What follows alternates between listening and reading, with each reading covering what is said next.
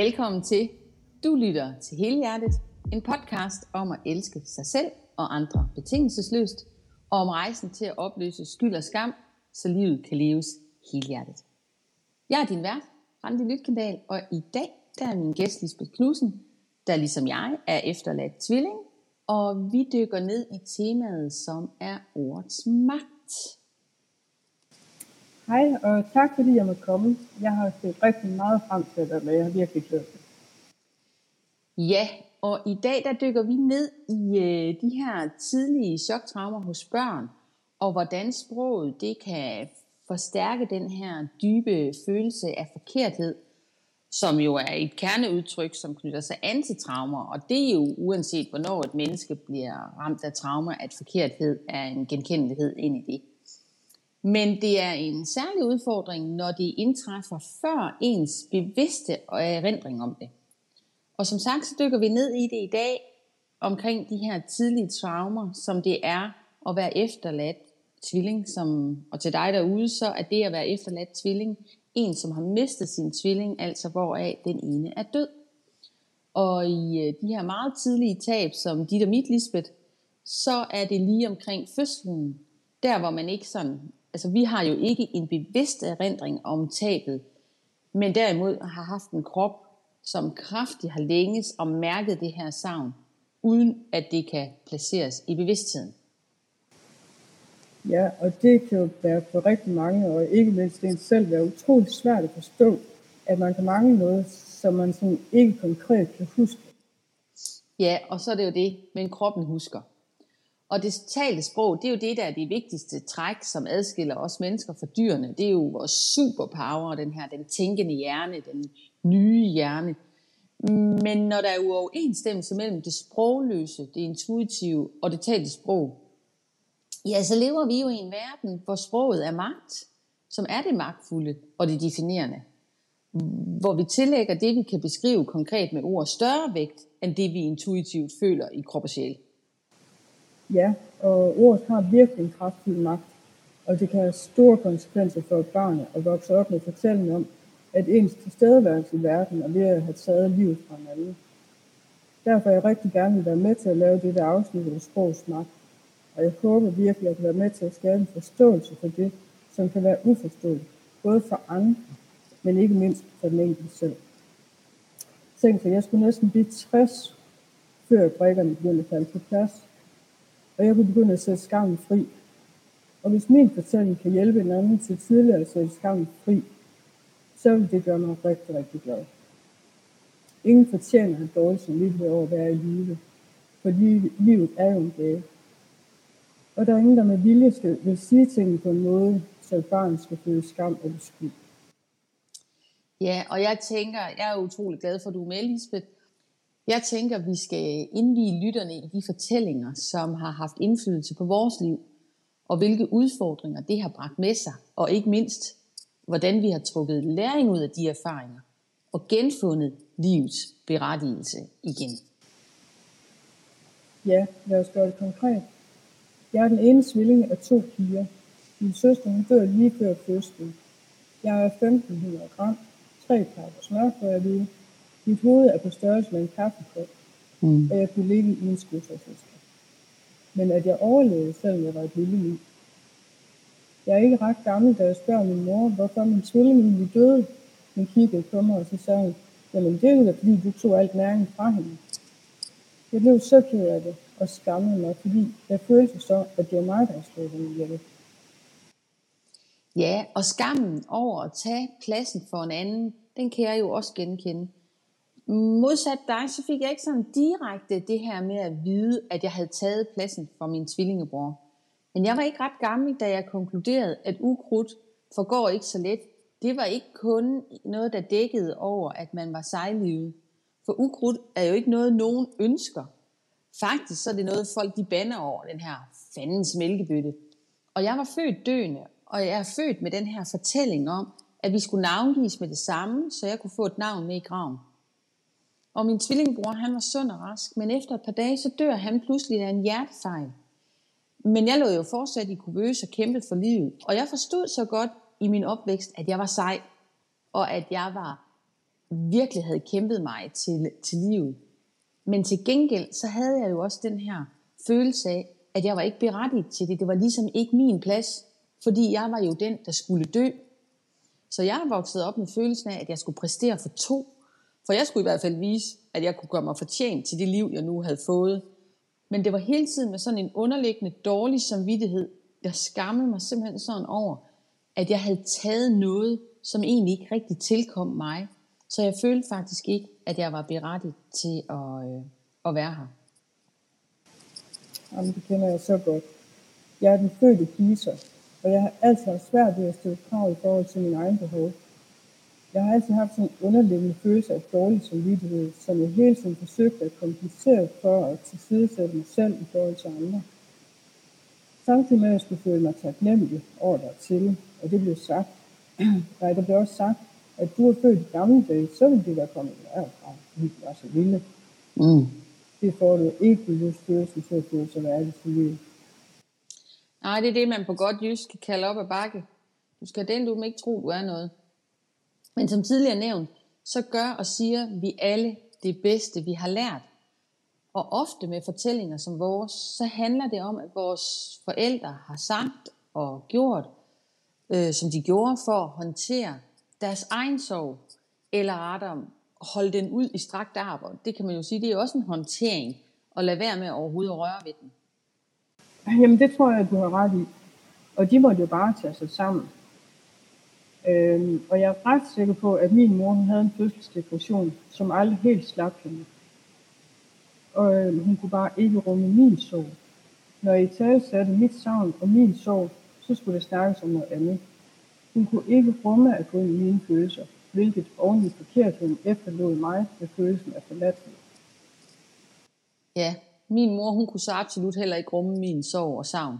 Og når jeg, altså da jeg, især da jeg blev ældre og voksen, spurgte ind til, altså jeg har meget søgt den her forståelse af min mors virkelighed ind i det. Og når jeg spurgte ind til hendes oplevelse, så sagde hun altid, det er gemt, men ikke glemt. Hun kunne simpelthen ikke røre ved det, og hun kom aldrig til det i hendes liv. Altså, øhm, og når man ikke kan rumme og forholde sig til ens egen eller andres sorg, så er det ofte, fordi det her samspil, som er imellem os, det skaber genklang ind i den her ubearbejdede sorg. Det ved jeg i dag, men når et barn, eller når man er et barn, så kan man i den grad føle sig forladt, når ens omsorgsgiver ikke kan rumme ens følelser. Og den her følelse af forkerthed, den forstærkes simpelthen indeni, for det må jo være mig, som er noget galt med. Og man kan i den grad komme på overarbejde for at bevise sit værd. Ja, og det kan selv den dag i dag være svært for omgivelser at forstå, at man som tidlig efterladt tvilling husker tabet og mærker det savn, der er, for det virker så abstrakt. Og hvis man så heller ikke selv forstår det, jamen, så føler man altså, at man er landet på en forkert planet. Mm. Sorgen begynder først at slippe i mig, da jeg begynder at forstå min sorg for hende. At sådan som jeg har det, er helt normalt. At hun altid vil være en del af mig, selvom hun ikke fysisk er her. Så mærker jeg fysisk, hver eneste dag, hendes tilstedeværelse i mig. Og jeg har jo ingenting at skamme over. Jeg overlevede, fordi jeg skulle, og fordi jeg var den stærkeste.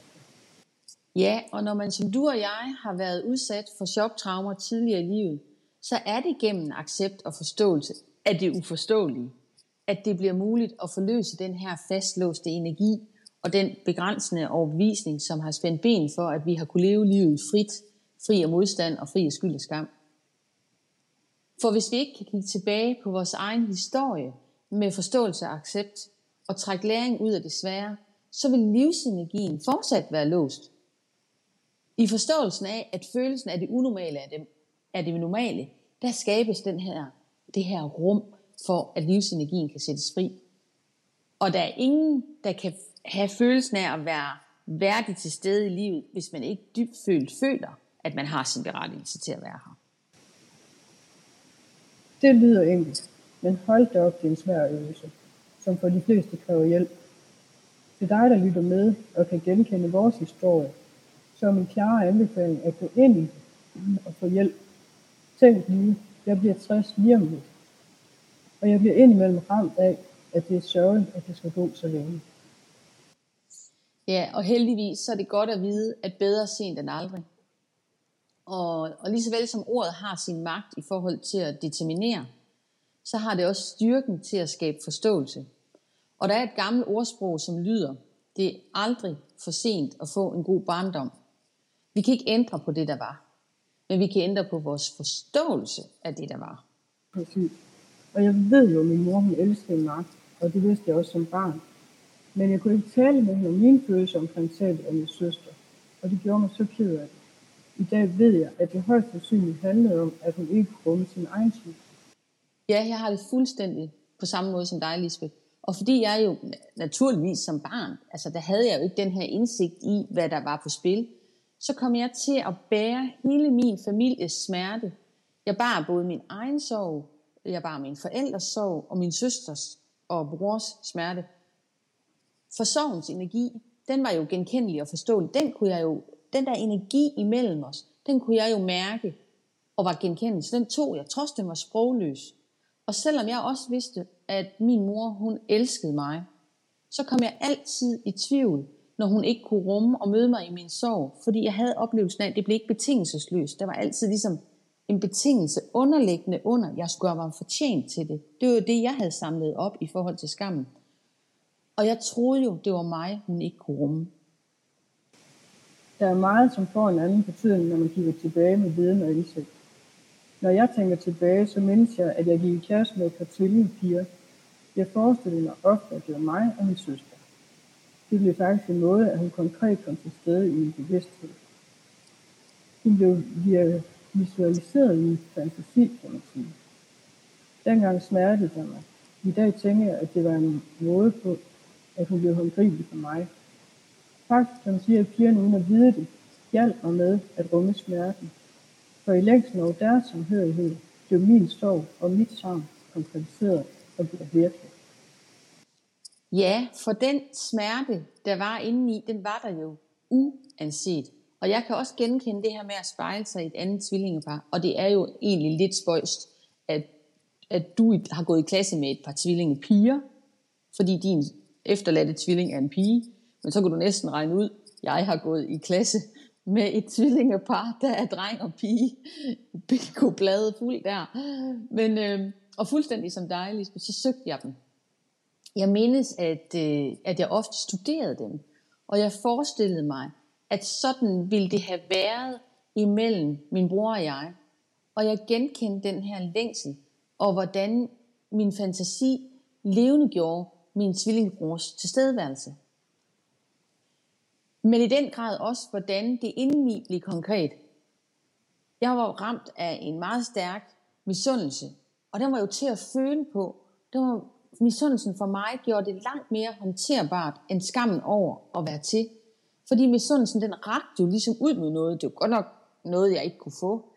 Men jeg fik en forestilling om, og ikke mindst, så udfoldede sig det her stærke bånd imellem dem, som jeg jo genkendte følelsesmæssigt indeni. Og derved så følte jeg mig ikke så alene, når jeg var sammen med dem. Ja, og den stærke forbindelse, det er jo noget, som kun tvillinger kan lægge genkende til. Og det er forholdsvis nyt for mig, så der er stadigvæk mange døre åbne, men den vigtigste dør er åben nu. Min søster vil, og hun vil altid være en del af mig. Og jeg er ikke til på bekostning af hende. Vi er et vi, og det vil vi altid være. Også selvom vi er på hver vores side af liv og død. Det blev skældsættende for mig, at give mig selv lov til at være tvilling. Ja, og såret det hele ikke før det bliver mødt. Altså, at før det bliver mødt med accept og øh, respekt.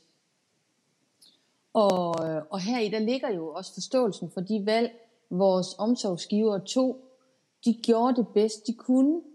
Og i accept af deres historie og forståelse for deres tab, der sætter det også vores egen sorg og tab fri.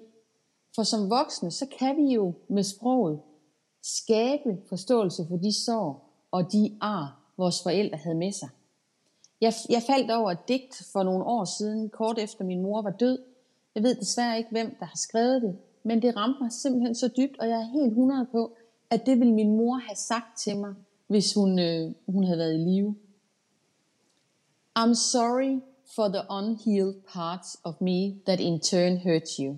It was never a lack of love for you, only a lack of love for myself. Og frit oversat til dansk, så er det noget med, til mit barn, undskyld for de uforløste dele af mit liv, som sårede dig. Det var aldrig i mangel af kærlighed til dig, kun en mangel på kærlighed til mig selv. Ja, det rammer lige præcis spot. Ja, og det er, når vi med forståelse kan omskrive vores fortælling, så omskriver vi jo lige netop ikke kun vores egen, men også fortællingen om os forældre, og vores forbindelse til vores egne forældre, også på tværs af liv og død. Fordi omvendt så kan man også sige, at sorg og tab er personligt. Man kan ikke vurdere graden af en andens sorg og tab, fordi det, der nødvendigvis er sorgfuldt for dig, er ikke nødvendigvis det samme for mig. Men det, vi har til fælles, det er, at vi igennem empati og rummelighed kan skabe plads til at være med det svære, og trække læring ud, og skabe plads til den her betingelsesløse kærlighed, hvor, hvor vi kan rummes med alt det, vi er. Jeg har i hvert fald i den grad lært at være åben over for andres virkelighed, og ikke mindst at ture at stå fast i min egen virkelighed, som i mange år ikke har haft sin plads, og at jeg har fået lov til at føle, som jeg gør. En tilladelse, som ikke har givet, skulle give til andre, men af mig selv. Og jeg har lært at give plads til alle følelser, også desværre. Ja, fordi vores følelser, tab og sorg, er jo en personlig følelse. Men generelt er følelser jo informationer fra mig til mig om, at der er noget værdifuldt i mit liv, som jeg skal tage mig af. Og min dybeste læring i forhold til min sorg, til min tvillingebror, har været, at kærlighedens bånd, de eksisterer på tværs af liv og død. Og når jeg accepterer det, så skabes der grobund for, at jeg kan være helt i verden som mig. At jeg er helt normal. Uden at være underlig, at det at være underlig er forkert, eller for nærtagende, eller for sensitiv. Jamen, jeg genkender sensitiviteten. Og øh, ligesom dig, så ved jeg nu, hvor den kommer fra, og accepterer dens grundvilkår. På den måde giver det at være sensitiv ikke længere en forbandelse for mig i hvert fald, men derimod en gave til at kunne sætte sig i andre steder og mærke, hvordan de har det. Mm. Selvom da min søster har lært mig at åbne hjertet for andre, og i erkendelsen af det, så begyndte jeg også at kunne åbne mit eget hjerte for mig selv. Ja, og når vi gør plads til at være det, alt det, som vi hele vores liv har forsøgt ikke at være. For jeg har forsøgt ikke at være underlig, og ikke at være for meget. Jamen, i det jeg tager ind, jamen sådan er jeg også. Så bliver der plads til både os selv og andre. Så bliver det ikke et enten eller, men et både og. Ja, og det er en vild, vild rejse, og jeg er taknemmelig for, at det, som du sagde, er bedre set end aldrig. Taknemmelig for at have fundet barn til at være både et vi og et mig. Jeg er så enig. Og i forbindelse med, jeg fik lavet en øh, plakat af min tvillingebror og jeg, fordi der eksisterede ingen billeder af os fra den gang. Og jeg havde simpelthen brug for det her med at få visualiseret vores fælles begyndelse. Øh, og der i den forbindelse, der skrev jeg et digt, øh, som står i bunden af det her billede. Og det lyder, to hjerter i takt, forbundet af kærlighed, livets hjørnesten. Og for mig, der blev det først, da jeg fik lov til at være en af to, der blev det mulighed for at være mig helt og fuldt ud. Det er så genkendeligt.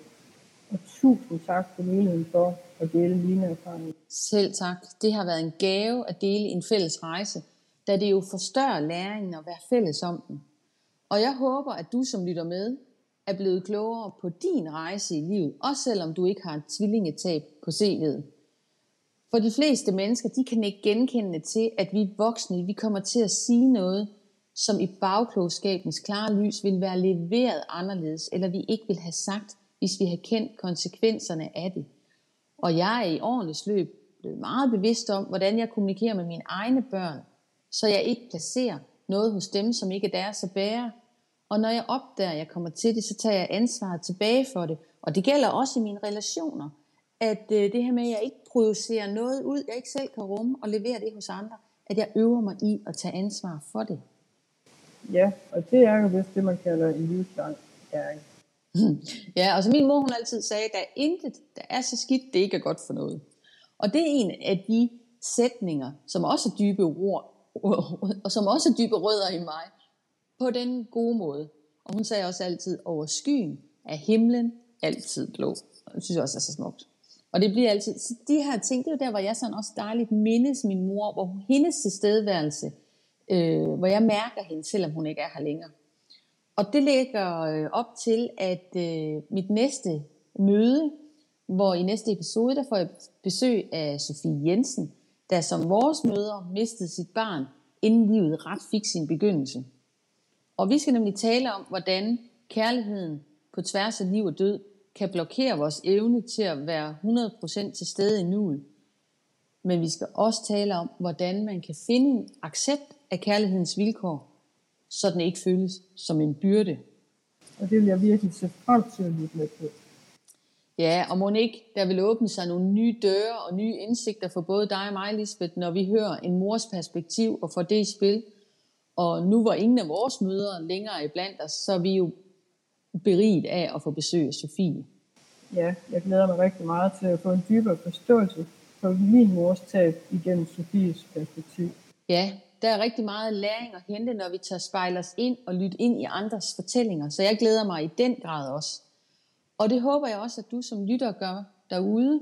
Og endnu en gang, Lisbeth, tusind tak for dig, og til dig derude. Du har lyttet til hele hjertet. Tak fordi du lyttede med.